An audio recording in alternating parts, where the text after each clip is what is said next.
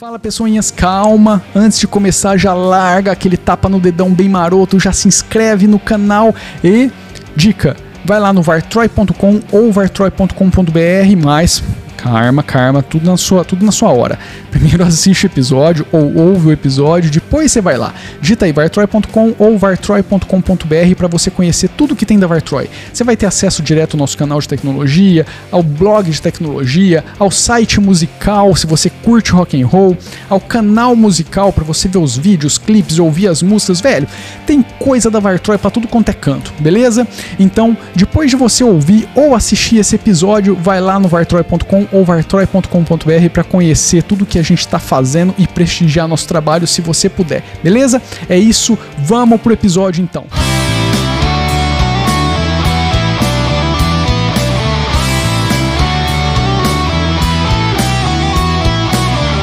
E aí galerinha, belezeira? Simbora para mais um roqueiro do Neon então? Faz tempo que eu não utilizo esse termo aqui, hein? Bom, para quem tá me acompanhando há bastante tempo, já tem todo o contexto que eu vou ter que apresentar, infelizmente, eu vou ter que colocar aqui de forma bem rápida, bem sucinta o contexto para quem está chegando de paraquedas agora entender um pouquinho, mas para quem está me acompanhando provavelmente já me ouviu falar bastante lá do Some Years Later, do álbum que eu lancei em 2012, que eu fiz tudo errado, que eu tentei reproduzir algo meio ao vivo em um estúdio e sem um ao vivo, 100% ao vivo, assim, foi uma maçaroca de coisa, uma melecada, eu não entendia nada de produção musical. Então assim, fui fazendo do jeito que deu e saiu aquilo. Assim mesmo, é um álbum que eu tenho assim, um carinho muito especial, principalmente porque foi um álbum que eu fiz inteirinho, eu e minha esposa, não tem absolutamente mais ninguém participando dele. É, não que eu não goste das pessoas participando dele, pelo amor de Deus, não tem nada a ver com isso. É que assim, foi uma experiência muito diferente, tá? Muito particular. Eu fiz tudo ali, fiz as guitas, o baixo, a batera, a criação de letra foi eu e minha esposa, melodias de voz foi praticamente todas elas, todas as melodias praticamente foram minha esposa que fez ou modificou. Então assim, foi algo bem bacana, assim, eu tenho um carinho muito especial apesar de todas as falhas, tá? As falhas elas acabam sendo aparentes justamente por causa disso, sabe? Eu não tinha experiência, fui tentar fazer um negócio meio que seguindo aí o que o pessoal falava, mas que não era bem assim e ficou com um monte de imperfeição que dava para ter sido tratada e entregue muito melhor, tá? Só que eu até cheguei a fazer quatro remix e remaster desse álbum. Dois eu paguei, eu terceirizei, que é a Behind My Black Walls orquestrada. Isso daí é a versão original dos álbuns captados, entregues para um cara no estúdio, e aí ele foi lá e fez toda a mix dele e master, incluiu a orquestra, que meu cunhado de novo que produziu, isso não estava no original.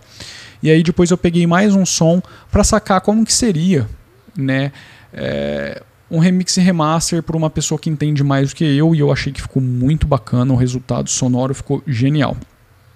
Aí depois eu peguei mais duas músicas e acabei experimentando com os recursos que eu tinha aqui na mão. Daí já vale falar o seguinte, eu venho falando há bastante tempo que eu utilizo o KDE Neon como meu sistema principal, para quem não pegou aí a pronúncia, KDE Neon, né, a tentativa de pronúncia correta na verdade. Então assim, esse é meu sistema, ou seja, eu estou utilizando o Linux na base e venho utilizando o Linux da base para produção audiovisual há muito tempo. E eu acho que o Daydreams foi o primeiro trampo que deu para realmente validar toda essa brincadeira que eu venho fazendo, porque foi dali que eu consegui falar, é possível, dá para fazer muita coisa com as ferramentas que a gente tem na mão. Dá para fazer muita coisa que a gente tem no Linux hoje, que talvez há alguns anos atrás isso não fosse uma realidade realmente palpável. Então assim, o Daydreams foi um grande experimento que eu achei que deu muito certo, só que nele eu acabei terceirizando a mix e master.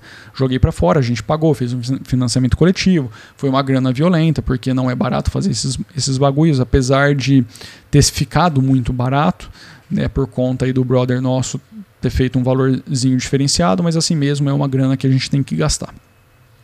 Só que a partir daí eu decidi que eu ia investir tempo, recurso para aprender e começar a fazer minhas produções 100% aqui, tá? O Daydreams, diferente de todo esse restante de material que eu tenho produzido, foi feito utilizando o Ardour.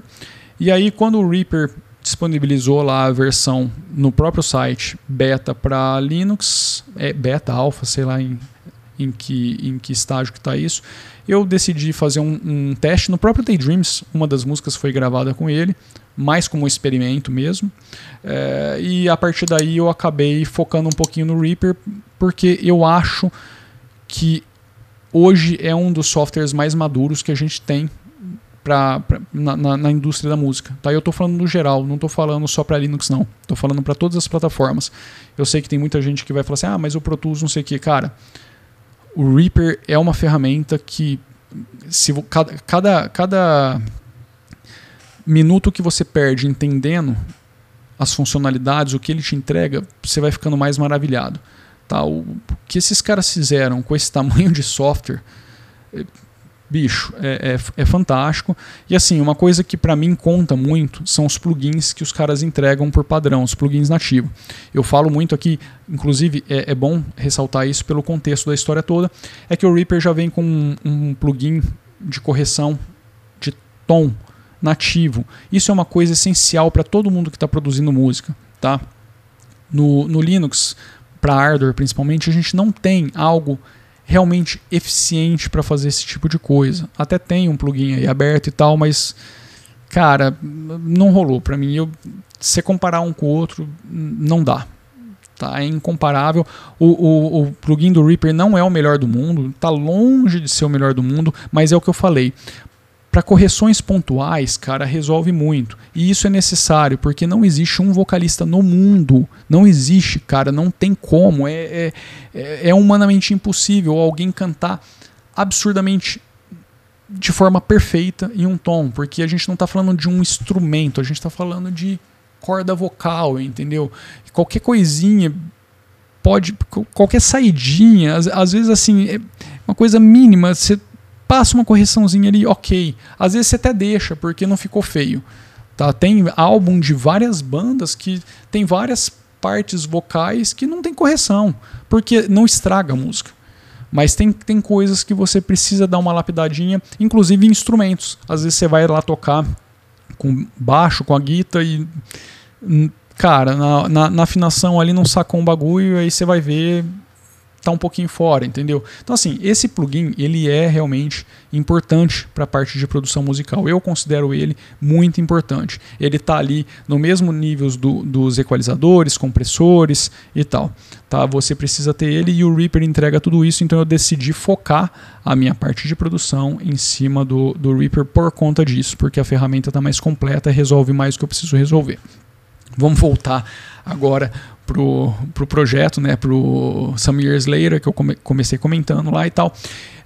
Falei do Daydreams, que o Daydreams setou para mim uma nova etapa, né? Ele disse para mim que é possível, e ali para meio de 2018, mais ou menos, eu decidi que eu ia refazer o Some Years Later em cima do que eu tenho na mão, tá?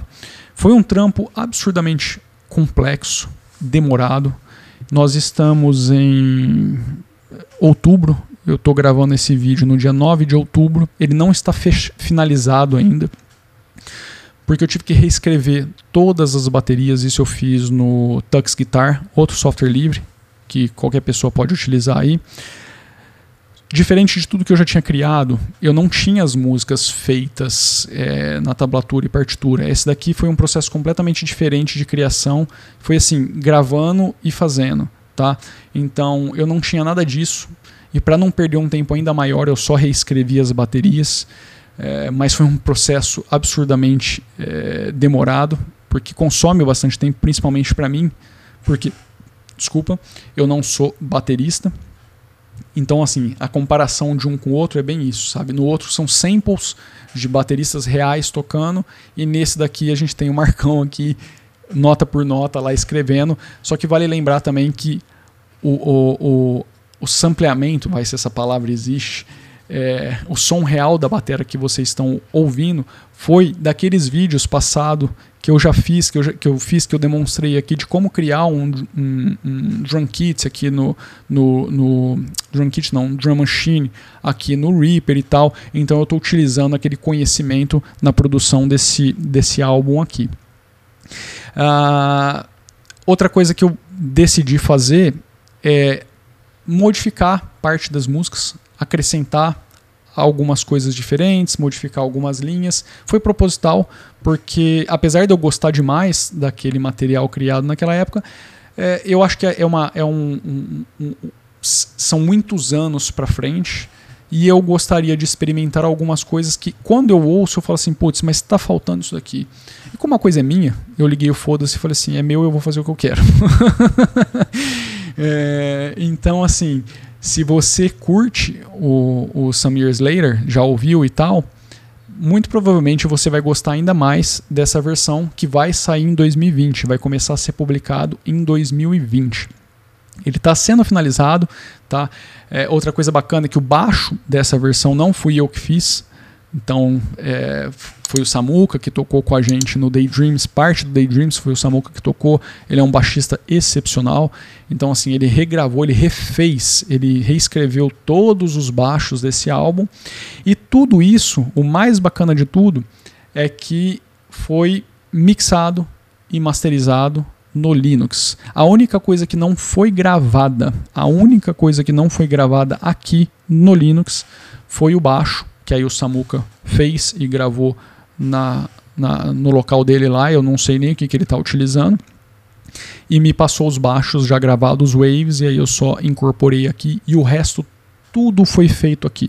Baterias no Tux Guitar, depois importadas para o Reaper e aplicadas aqui com o Drum Machine que eu criei dentro do Reaper, com sons gratuitos que eu já mostrei aqui na internet. Procura aí nos vídeos, tem até os links para você chegar nos sites. Não é aqueles negócios de mega download, não, tá lá, é realmente a empresa ou o cara que fez tá disponibilizando para download. Não tem nada ilegal. Tá, você pode ir lá e baixar. As guitas foram todas gravadas aqui. Dessa vez eu não estou utilizando o ToneLib Jam, porque eu só fiz aquilo para testar no ToneLib GFX. No What If era um experimento, tá? Eu estou utilizando som direto de pedaleira, tá? Com equalização, basicamente equalização e um pouquinho de saturação, tá? Basicamente é isso que eu estou utilizando no som das guitarras, mas guitarra gravada aqui, vozes gravadas aqui, naquele escritório que todo mundo acha que é um quarto, tá? É aqui que está sendo feito tudo, tá? Naquele cubículozinho ali, sem todo o aparato profissional. Por isso que eu sempre falo, velho, você está curtindo o projeto? Ajuda nós, porque é uma forma de eu poder reverter isso daí em investimento e melhorando aqui toda a parte de produção. Então, assim, isso que é o bacana, isso é a coisa mais bacana desse trampo que vai começar a ser disponibilizado em janeiro.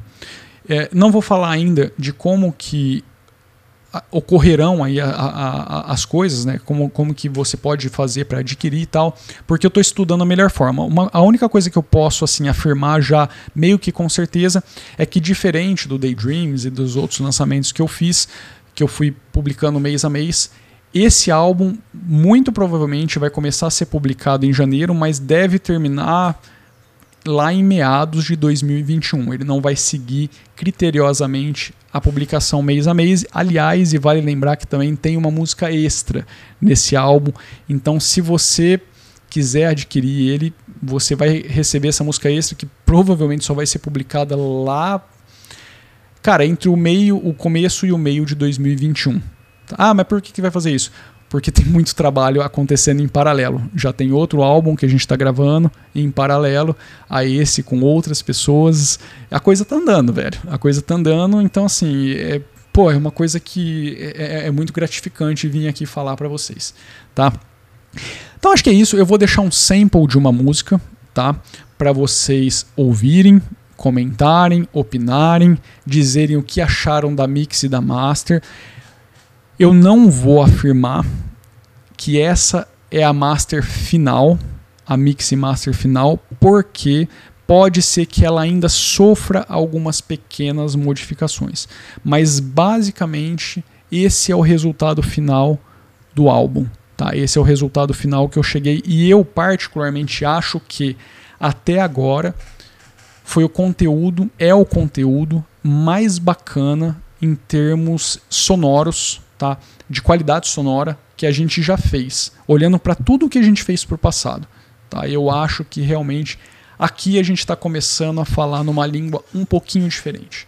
Não está perfeito, tá? Eu acho que nunca vai ficar perfeito. Se algum dia eu chegar e falar assim, ó, tá perfeito aqui nesse canal, velho, desliga, nunca mais entra aqui, vai embora, porque é o sinal de que eu parei no tempo e parei de me aprimorar, parei de investir em conhecimento, tá?